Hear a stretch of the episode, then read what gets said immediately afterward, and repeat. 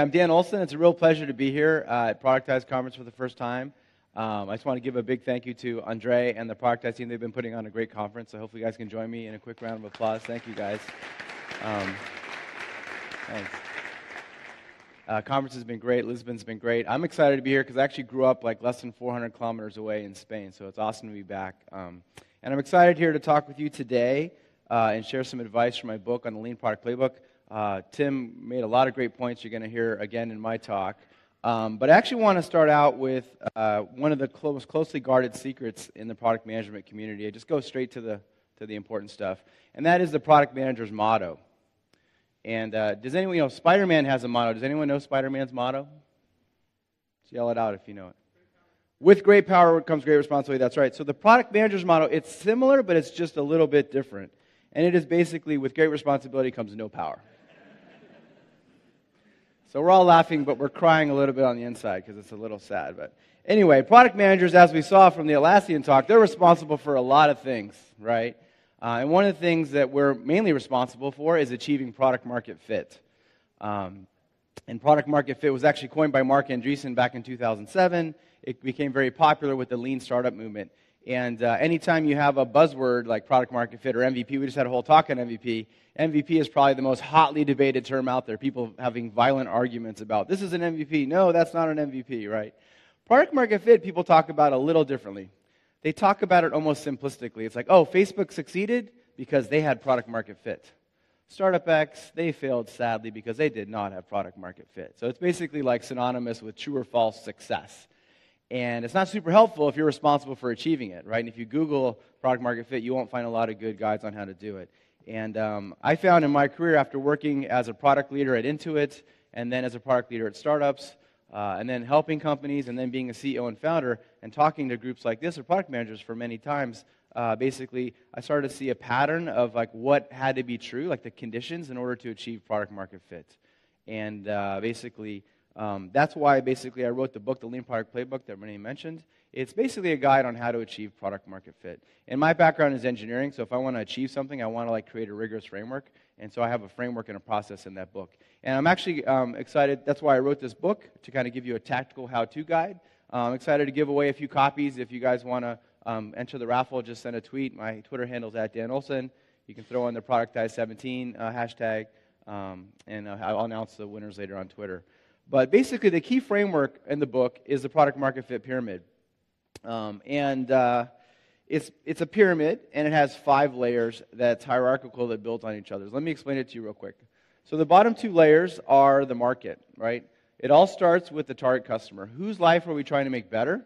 Who are we trying to create value for? Whose pain points are we trying to address? Right? And, and literally everything builds on top of that. So, if you change the customer you're going after, then the whole pyramid falls down. You have to start over again. The next layer up is for that customer, what are their underserved needs, right? What are the needs that that customer has? And within those needs, which ones are underserved? And we'll talk about that more in a minute, but we don't want to basically address ones that are already well served um, if we can avoid that.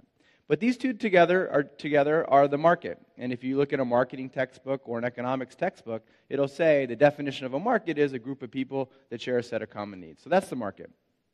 Now, the top three layers are where the product piece comes in. And that's really where you have more control. It's like that's where you basically form your hypotheses and execute, right? You don't control the market. You can pick which market you want to go after, but you can't actually control the market. So I like to represent your product as these three key hypotheses you have to get right. And the first is your value proposition, which hopefully builds on the underserved needs. Like, okay, out of all the needs that we could deliver uh, and address for a customer, which ones are we going to say our product does a really good job at? And more specifically, how do we plan to be the best in the market? How do we plan to have our product be better and different than the other products that are out there? That's basically where product strategy lives. The next layer up is feature set. Okay, great. Once we're clear on our value proposition, what's the functionality that we need to build to deliver that those benefits and customer needs, basically, right? And that's where the concept of MVP comes in, so that we don't overbuild before we realize we're going in the wrong direction. We want to validate exactly like Tim said uh, before we invest too many resources. And then finally, after we're clear on our functionality, then uh, comes user experience design. And that's what actually your, brings the functionality to life for your customers, and that's what they use and interact with. Um, and when you have when you see the pyramid this way, basically, you've got the market, you've got the decisions and hypotheses you're making about your product, and product market fit is just how well are the decisions you're making up top, how well do they resonate with the market that you're going after. And once I created this pyramid, I realized, you know, this is just a way to work through your key hypotheses. I can create a, like a, a, prescriptive process that you can follow step by step, and that's the lean product process. And all you do is you start at the bottom of the pyramid with getting clear on your hypotheses about who your target customer is. You work your way up to what do we think their underserved needs are. Um, then we work up to what, what do we want our value proposition to be? How are we going to be better or different? What's that MVP feature set that we need to build? Um, what's the user experience design? And I'm a big proponent actually of valid testing or validating with uh, before you build or code. You know, with clickable and tappable prototypes, you can actually do a lot of great testing on proving or disproving your hypotheses. Um, so there's a sixth step, which is once we have a UX prototype, or if we have a live product, then we close the loop and we go and we actually close the loop and talk to the target customers that we started out uh, with in the first place to see where we're at with product market fit. So those are the six steps of the lean product process. Uh, I don't have time to go in depth in all of them, but I'm going to cover the key steps here with you today and close out with an end to end case study of it being applied uh, for a real world product. Um, as I said, the first step is determining your target customer. And I should say that this process can be applied for a new product. Obviously, if it's a new V1 product, you can apply this process. You can also apply it at the feature level. So if you're building a new feature for an existing product, it's really clear uh, that you can apply that. Also, if you're building like a V2 product, you can apply it. And you can even apply it if you have a product where you haven't used any of these techniques already. You'll find ways to assess where you're at in creating customer value and improve your product market fit. And I just want to acknowledge, especially if you're building a new V1 product, you have a blank piece of paper. It's like, okay, who's your target customer? This is the. You know, there's a lot of anxiety and uncertainty. I just want to acknowledge that. It's okay to start out with some rough, tentative hypothesis about who you think your target customer is, and then iterate it later. Because the first two steps are so intertwined and related that as you get out there and talk to customers, you're going to revise who you think your target customer is.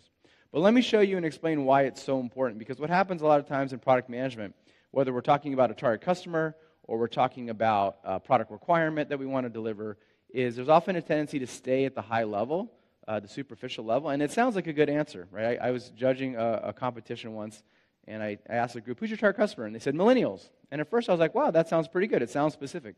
But then I thought, like, how many millennials out there? There's millions of millennials out there, right? And their product had to do with a certain product category. They could have easily revised it even further. Um, so, but let me show you why it's important that once we talk about a, a, need, let's talk about, say, the need for transportation within 100 miles or 100 kilometers of your home, right? You may need to get to work every day, to get to school, to get to the store, whatever it is. This is a need that a lot of people have. And if we just stay at that superficial level, we're not going to be able to create a lot of value. But when we look through that need through the lens of a specific customer, then we'll see that the detailed needs, even though they share that high level need, the detailed needs and preferences are quite different. So let's take two different customers that have this need. On one hand, a soccer mom now, soccer is very popular in the States. People play football, as you guys call it here, uh, on the weekends, and parents drive their kids around.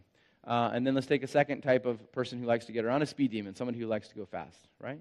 And imagine we did 20 discovery interviews with soccer moms, and we said, hey, tell us what's important when it comes to transportation.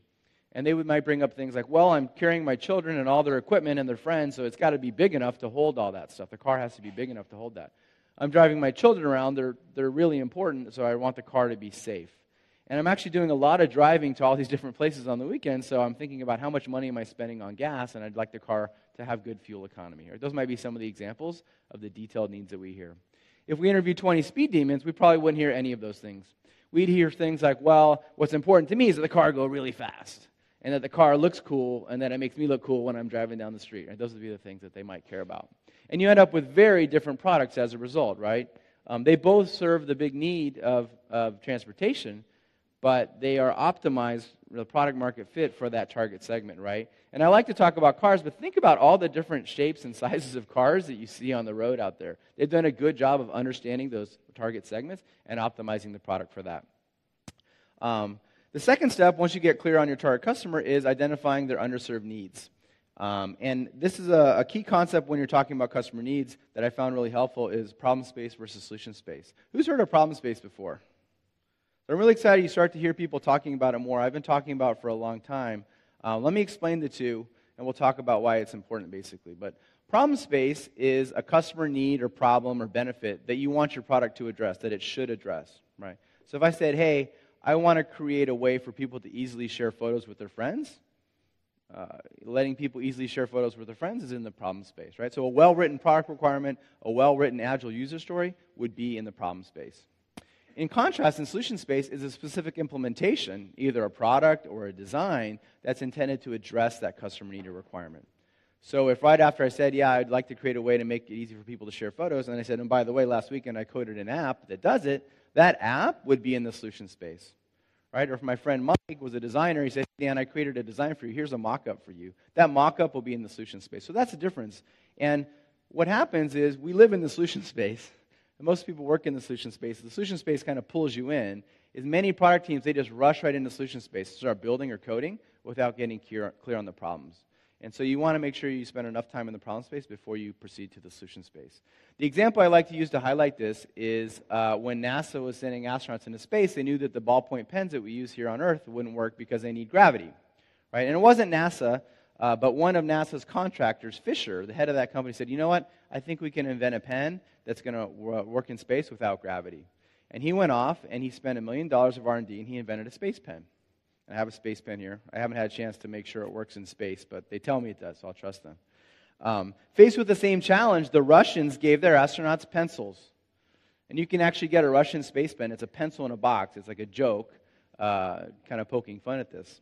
Why do I bring up this example? I bring up this example because, one, obviously, if these both equally met the need of being able to write in space, then the one that didn't take a million dollars and all that time and effort is a better solution, right? Better ROI.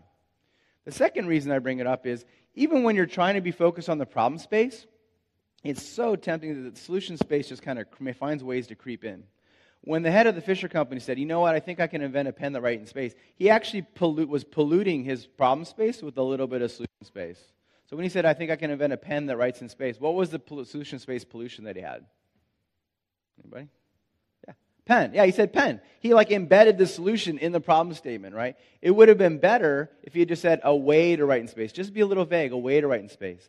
And then, you know, from Lean Startup and the Toyota production system, we have the five whys technique. Hopefully you're familiar with that. We say, well, why is that important? Why, why, why, right? If we said, well, why do astronauts need to write in space? We might come up with a better answer, like, well, they need to be able to write information down and refer to it later that's an even better way of articulating the requirement. Like maybe then we don't even have anything to do with writing, and we have some kind of series system where you talk to it and it reads back to you or something like that, right? So that's the other reason that I bring it up, basically, is that how does that play out on our feature teams? When you write a JIRA ticket it says build a drop down, build a menu, build a wizard, drop down menu wizard, those are solutions, right? And so you want to use the same five whys technique and say, why are we building that? Well, we need a way for the um, customer to pick their destination city. Okay, well, let's say that is the problem space in the ticket, and then we'll say maybe a drop down is the best way to do it, maybe it's not, right? Uh, let's talk about a more of a software example. So I used to work at Intuit. Um, one of our big products is TurboTax. Uh, it helps people do their taxes. Um, it's a software product, so it's in the solution space. It competes with another software product, TaxCut, that's in the solution space. And what you want to do is, like I said, start in the problem space and then map over. If I, if I had to ask people, hey, what does TurboTax do at a high level, again, at the very, very high level, people would probably say something like, it helps me prepare my taxes or helps me do my taxes. And we can map back and forth. The other person that really helped me appreciate this problem space concept was Scott Cook. He's the founder of Intuit. And he would give a talk to groups of product managers, and he would say, who's the biggest competitor to TurboTax? And we would all raise our hand and hope he picked us. And if he picked us, we'd be like, it's TaxCut. He's like, no, you're wrong. It's pen and paper. Because more Americans were doing their taxes with pen and paper. So that's the other thing about the problem space. It helps you really understand what is true competition and substitutes for the need that you're addressing. And those market layers of the pyramid, the needs, they don't change anywhere as quickly as the solution space and the, and the, and the products, right? In the book, I talk about the, the, the desire to the need to listen to music on the go that started with FM transistor radios and then we went to Walkman, and then we went to MP3 players, and we went to iPods, and we would just use our phones now, right? So the technology solutions came and went, but the fundamental need to listen to music on the go was the same throughout the whole time. So what I advise is, before you get in solution space, let's spend some time in the problem space. And this, again, is too high level. It's good to have an umbrella concept of what you're trying to focus on, but this is the fun part as a team where you get to use, do divergent thinking and brainstorm what are all the different ways. This is what we did in the workshop yesterday uh, what are all the different ways that we can help people with their taxes? And we might brainstorm things like, well, computers are good at math, so it can help me check my taxes and help me avoid mistakes. Um, it can help me file my taxes. Instead of printing them out and going to the post office, I can push a button and file them online. It can help me maximize my deductions. It can ask me questions about, hey, what did you spend money on this year? And you may be able to deduct things on your tax return. It may be able to help me reduce my audit risk by looking at what I'm filing and saying, hey, this looks kind of risky, right? And so what you want to do is brainstorm as many of those as you can. We're not saying we're going to do all these in our product, but it's good to explore the problem space. The other thing is good problem state, state statements have this kind of format. You notice these all start with an action verb because it's start doing something for the customer. It's creating value for the customer. It's also written from the customer's perspective. My taxes, my deductions, my audit risk, right? So that's how we kind of, in the problem space, write statements that are like that. Um, and when you do explore the problem space, basically, you want to brainstorm, you know, dozens and dozens and peel the onion and get a very rich um, definition of what you could do. When you do that, the problem space is messy. I should mess, mention, by the way. If I had time, I'd ask everybody here, well, you know, what they, what benefits they would want. You give me a whole range of answers, and it'd be hard to make sense of that. So I just want to acknowledge that. But what you find is you find that there are clusters of related benefits. For example, let's take these three benefits: help me prepare my taxes, reduce my audit risk, and check my return if I did five whys with the customers and said, why is it valuable that it reduces your audit risk? Why is it valuable that it checks your return? We, we get them to go from the more detailed level and get them to move up to higher level reasons for why they like it. So you can envision a ladder. We call it a benefits ladder.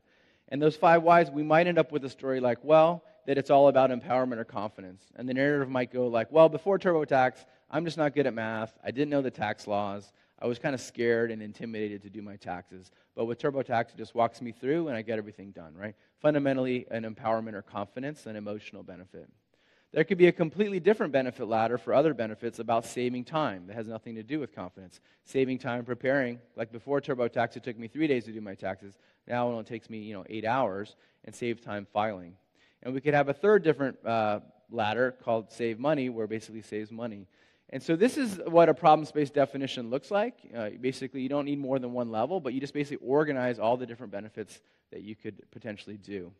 Now, if you follow my advice and you do this, you're going to end up with a lot of different benefits that you could do. We obviously can't do them all, um, and, and, and uh, basically, we're going to have to prioritize.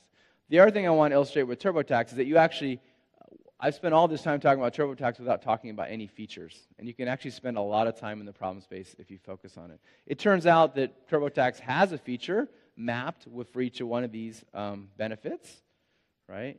And so the other side benefit is you want to have that clear mapping. If you have the clear mapping and you have a well named feature, then just by somebody looking at the name of the feature, they can figure out how it's going to create value for them pretty much, right?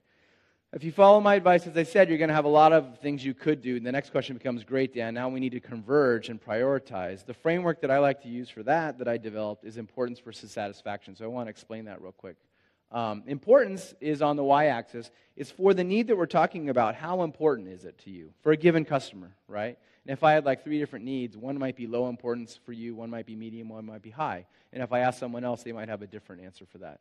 And then on the x axis, we have how satisfied are people with how those needs are getting met today with whatever they're using today. Again, low, medium, high. And you can envision this as like a rigorous survey with you know quantitative methods, or you can also just vision it, envision it as a thinking tool for your team where you just talk about low, medium, high, and you plot things where they are. But let me divide this in a quadrant so we can talk about the different parts. In the bottom left, we have low importance of user need, right, and low satisfaction with what's out there today.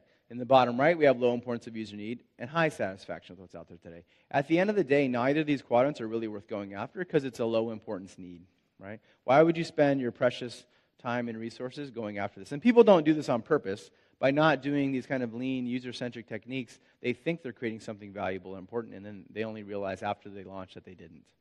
In the upper right quadrant, we have high importance of user needs, so that's better. It's something that's really important to people. But we also have high satisfaction with the current alternatives people are relatively happy with what they have today. That's a competitive market. And I'm not saying you shouldn't go after that, but you need to be like 10x better. You need to be really clear on how you're going to be 10x better than the established player that's up there. The first thing I always think about up here is like Google search. You know, how important is it to find what you're looking for online, the information you're trying to look up? It's pretty important. But it's not like people walk around going, gosh, I can't get this Google thing to work. I can't find what I'm looking for online. It works, works pretty well for people, right? And then finally, in the upper left quadrant, we have the high importance of user needs, so that's good. And we have low user satisfaction with current alternatives. That's where opportunities live, basically. And they may not be there forever because other companies are trying to find these opportunities and pursue them as well, but they do exist when you look at things this way. The company that occurs to me up here is Uber. They've done a lot of things right to get to uh, the scale of business that they've, they've gotten to, but I think an unspoken reason why they've been successful is that they're fundamentally addressing an upper left quadrant need. If I said to you, how important is it to get to your flight on time at the airport? How important is it to get to that business meeting? How important is it to get to, you know, whatever meeting you have? It'd be pretty important. And um, actually, the taxis in Lisboa have been pretty good, but back in San Francisco, they weren't that good. They wouldn't show up on time. Um, you know, you, you can imagine asking questions about, hey, how satisfied were you with your taxi ride? How clean was it? How safe did you feel? How polite was the driver? How easy was it to pay the person? You can imagine some low satisfaction scores on those. So that's an example of an upper left quadrant. And what I like about this framework is it's meant to be a visual framework. So what I'm trying to say is if there's a product represented by this red dot that addresses a need uh, with that level of importance, with that level of satisfaction, then that rectangle created by where you plot it is a proxy for how much customer value that feature actually creates. And if there's another product represented by the green dot that addresses a need with that much importance, with uh, that much satisfaction, then it creates that much more value. And when you see it this way, you realize that the opportunity to create value is just the area to the right of where the best product in the market is that meets that need. And that's why the upper left quadrant offers the biggest opportunity because of the most area to the right.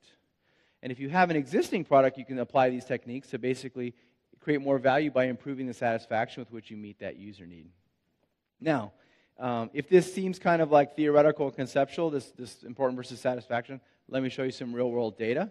This is from a product that I worked on, and we had 13 key features, and we had a lot of users, so we actually surveyed the whole user base and had uh, you know, statistically significant data.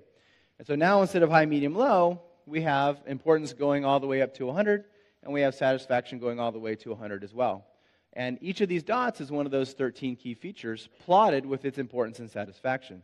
And the number to the right is the satisfaction number, just so you can more easily see it. As the PM for this product, the first thing that jumped out at me was this thing up here. I'm like, great, people are telling us this feature is 100% importance, and we're getting 98% satisfaction. I was excited about that. My second thought was, I'm not going to spend any of my development resources on this. I'm going to go find something else that's going to create more value rather than messing with that.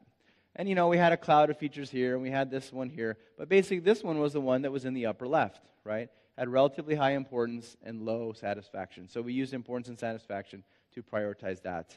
And I was excited a few years later that I discovered um, the book What Customers Want by Tony Ulwick. And he also has a quantitative approach for importance and satisfaction that is similar to the one that I came up with. So that um, gave me a lot of uh, encouragement and confidence. And if, you if you like this idea of getting quantitative about it, I'd recommend checking out his book too. All right, so once we get clear on what the underserved customer needs are, the next step is to define our value proposition. Okay, which needs are we actually going to claim our product you know, delivers on, and how are we going to be better and different than the competition?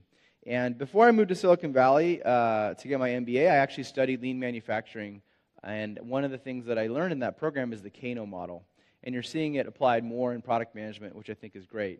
But this, I like to use Kano model as a framework to articulate our value prop. Let me, let me explain it to you real quick.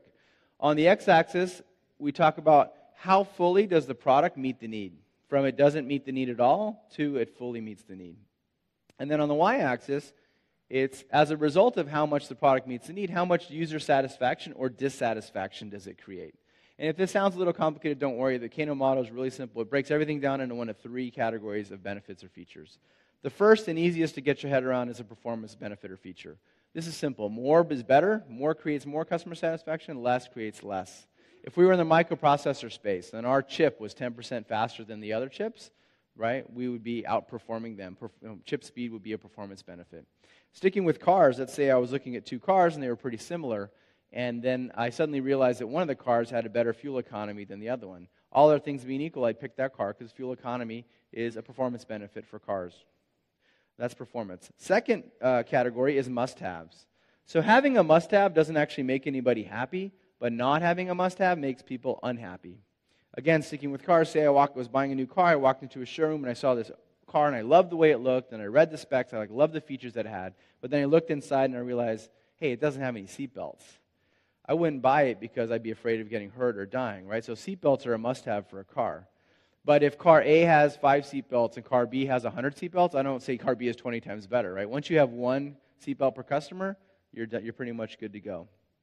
And then the third category is delighters. So not having a delighter doesn't cause any problems, but having a delighter or a wow feature can really create a lot of customer satisfaction and value. Not today, but when the first cars came out with GPS navigation, it was a delighter. Right before that, people were printing out Google Maps or MapQuest and getting lost. And then all of a sudden, the people with GPS, they just put in where they're going and it changes how they get from point A to point B. But as we know, more and more cars got GPS navigation over time. Garmin and TomTom came out with their add ons, and now we all just use our phones for GPS navigation. So that just tells you that this isn't a static picture, that these needs and features migrate over time so that yesterday's delighters become today's performance features, become tomorrow's must haves. And the pace with which that happens depends on the level of competition and innovation in your space. But what we want to do is use these three categories of must have performance and delighter as a way to articulate our value proposition which again is which user benefits are we going to provide and how are we going to do so in a way that's better than our competitors. So the way we put the Kano model to use is we list one per row. What are the must-have benefits for our product space, for our product category? What are the performance benefits? What are the delighter benefits? So that's step one is you list them all. Step two is you create a column for each of your key competitors. And then you create a column for yourself. Step three is you rate your competitors. And it can, you know, it doesn't have to be anything too complicated. It just be high, medium, low. If you happen to have a quantitative measure, you can use that. But so here's, the, here's our competitive situation, let's say. Um, both of our competitors have the must have. Competitor A is the best at performance benefit 1, competitor B is the best at performance benefit 2. They're both so so at performance benefit 3. Uh, competitor A has a delighter of their own. This is the backdrop upon which we should be figuring out what's our product strategy, what's our value proposition, right? And um, I think that very few teams actually go through this exercise to ensure they're delivering a differentiated product. There are a lot of Me Too products that are out there, right? And this is also an important point where it'd be really tempting and easy to say, hi, hi, hi, hi, hi, we're going to beat everybody at everything. But we don't have the resources to do that. And some of you in the workshop know what I'm talking about. Uh, but uh, but we can't do that. We don't have the resources to do it. And secondly, it wouldn't be like a focused uh, message for our company or for, for the positioning out in the market, right? So this is where you need to say no. And one of my favorite definitions of product strategy is saying no. And there's a great Steve Jobs quote about that as well. So let's say this is what we do based on this. We say, of course, we're going to have the must have. We're going to deliver somewhat on performance benefit one, but we're not going to worry about being the best at it. We're going to say no to performance benefit two. We're going to say, no, we're not going to try to you know, spend a lot of resources there. And we're going to try to be the best at performance benefit three. Maybe we've identified a market segment that really values that benefit, or maybe we have some technology ideas as to why we can deliver higher levels of satisfaction. And then we have our own idea for our delighter. What matters the most from this exercise is what's called your key differentiators. They are basically the performance benefits where you plan to be the best in market and what are your unique delighters. That's what really matters. And as we go into the next step of the lean product process of our MVP, we want to get clear on this so we make sure our MVP has those elements in it. Because otherwise, if we test our MVP and it doesn't have those elements in it, what are we really testing? We're not going to be testing must haves. You're not going to have a differentiated product with that. So that's why we want to get clear on this going into the next step, which is MVP feature set. And I don't have time to get into a whole lot. You know, we just had a great talk from Tim on MVP. Uh, but I do want to share with you one mistake I see teams make um, that basically I like to explain with another pyramid from Aaron Walters. He was, uh, if anyone used MailChimp, the email program, uh, it had a delightful user experience. I remember when it came out. Aaron Walters was the head of UX design for that. He wrote a book called Designing for Emotion. And this is, uh, I modified basically the framework that he created. But it's a way to think about a product as far as how functional is it, how reliable is it, how usable is it, how delightful is it, right? And the idea is you color in how much at that point in time your product realizes of each of those layers. And one of the things I like about this too is that you know usability was a hot topic of discussion maybe you know 15 years ago. These days, most people understand that hey, people need to be able to use your product, and it's important for it to, to be usable. And now the conversation is shifting more towards delight, right? So if usability answers the question, can people use your product? Delight answers the questions, do they want to use your product? How do they feel when they use your product? So that's kind of the point of his book and this framework. But the idea is we can use this framework to think about how we approach MVP and color in what we plan to execute on for our first MVP. And what the mistake I see a lot of teams do is they know they can't possibly bite off the whole pyramid at once, and they know they can't bite off all the functionality at once. But they use MVP as an excuse to do this to build a subset of functionality, but say, you know what, it's okay if it's buggy, it's just an MVP. It's okay if it's not easy to use, it's just an MVP, we'll fix it later. Like, let's just get it out and test it, right? It's okay if it's not delightful. How do you think when you test an MVP like this with customers, how do you think it does? It doesn't do well. Because just having the functionality isn't adequate. People have to be able to use it and it needs to work well enough, right? So it's true that you only want to build a slice of the pyramid for your MVP, but it should look more like this, where for whatever subset of functionality you are biting off, you basically are making sure that it's reliable enough, useful enough, and delightful enough. I'm not saying it's going to be perfect, it is an MVP, right? But you need to you can't completely ignore those other aspects of it. So just please keep that in mind when you're doing your MVP so that you're really testing your product and your value proposition. Uh, the next step would be great. We're clear on our, in the book, I have a lot more guidance on how to determine what your MVP functionality should be and break things down. Don't have time to get into that. But once we get clear on what that feature set is, the next step is to create, is to do user experience design to create a prototype and figure out how it's going to work. And as I said, I'm a big believer in testing with clickable, tappable prototypes. And the tools have made it really easy these days. The final step, once we have our MVP prototype or we have our live MVP or live product, is to test it with customers, right? And now we've come, worked our way all the way through. So that UX prototype or that product that we've built is the manifestation of all the assumptions and decisions we've made along the way. And now the point is to go take that and close the loop and test with customers. Um, and again, I don't have a lot of time to get into it, but I have advice on how to, how to run those good sessions with customers. So I want to close out with a study of this being applied end to end. Um, it's for a project that I did called marketingreport.com the, uh, my client was the CEO of a small startup, and they already had a product in market, and he had an idea for a new product, and he wanted me to validate it. And um, it was a small team me, the CEO, the VP of marketing, and a UI designer. And he had very limited dev resources, so he wanted me to validate that there was a business opportunity there, and he gave me the constraint that we can't do any coding. You need to do this without any coding. And I said, great. That sounds good. Um, and the idea was a marketing report. Does anyone here get junk mail at home? A few people? It looks like, yeah, a lot of hands, right? So they found you guys too. They, have, they get us in the States pretty good. Um, so the idea was we all get junk mail, and say I get a piece of junk mail and it's, and it's for uh, cat litter, you know, save money on cat litter. Why did I get that? Well, it's because in some marketing database somewhere in the cloud, it thinks that Dan Olsen has a cat, right? And they may be right or they may be wrong, right? Why, that's the why I got that. And there were all analogies, analogies to the credit industry. The CEO had worked in the credit industry. And so if you think about the credit industry, not today, but while, a while ago, you would apply for a loan or a credit card and you'd send in your information and they would look you up in some secret database in the cloud and come back and say, yes, you're approved or no, you're not, based on you know, all the data that they had on you. It was a similar idea as let's empower people to see the data as to why they're getting the marketing mail that they're getting. That was the idea. I said, okay, sounds great. Um, identifying the target customer, you guys just saw everybody gets junk mail, so it was basically a broad consumer offering. Step one, consumer offering for a broad customer market. Step two was, okay, let's get clear on the problem space and the solution space. The top idea was learn why I received the junk mail I, re- I received. That was the top problem space statement that they were really interested and focused on.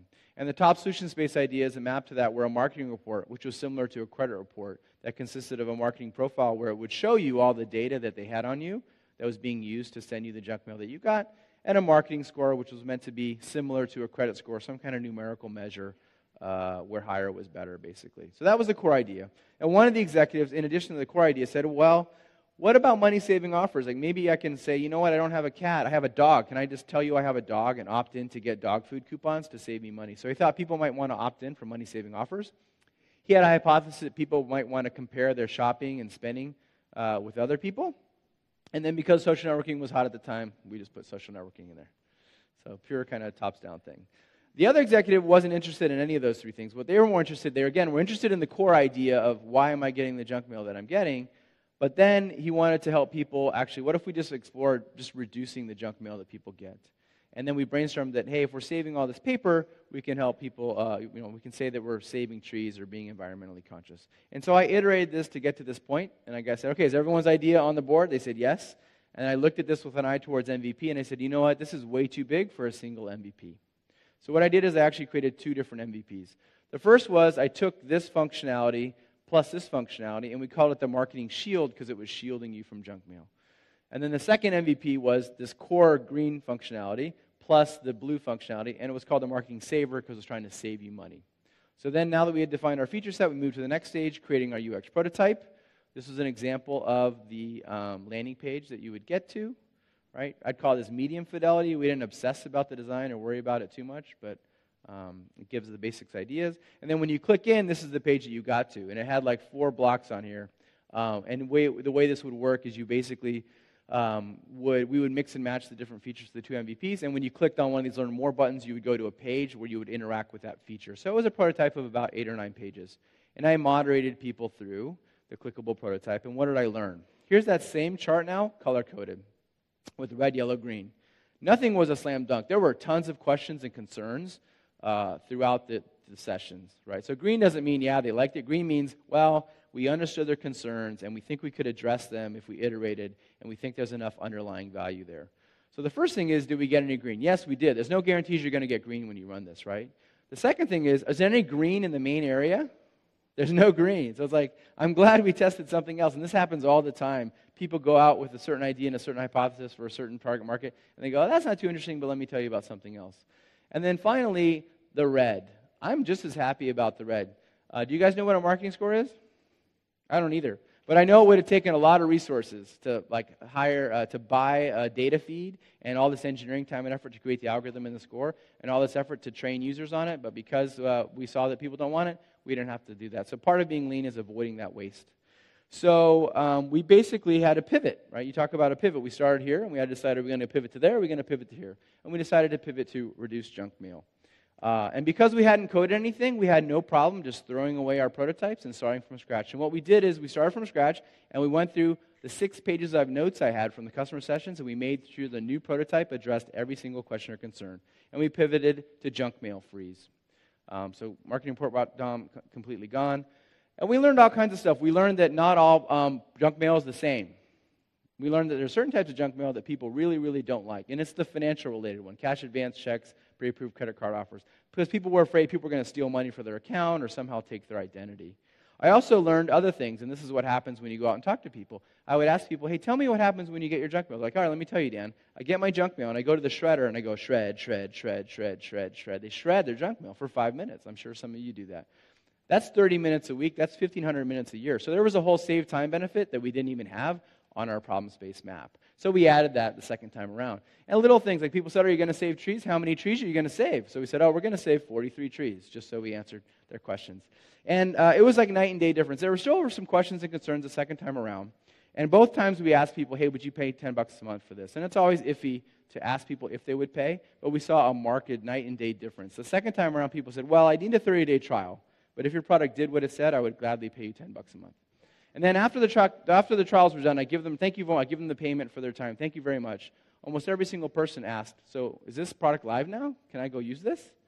I said, no, sorry, we're still building. It's not quite live yet. They're like, hey, can I give you my email? Can you email me when it comes out? Like, nobody did that the first time around. So we were excited by the progress that we had made uh, in that one round. Um, to, to, sum up, to close out here, uh, again, the lean product process start out by getting clear on your target customer.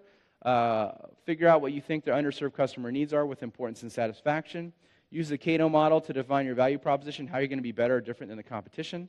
Um, get clear on your MVP feature set so you don't overbuild before you confirm whether you're going in the right direction or not. Um, use UX design to create the prototype so that you can go out and test with customers and basically learn and iterate. So, uh, obrigado. This is my contact information. I'm looking forward to doing Q&A, and we'll be doing a book signing at the afternoon break. Thanks.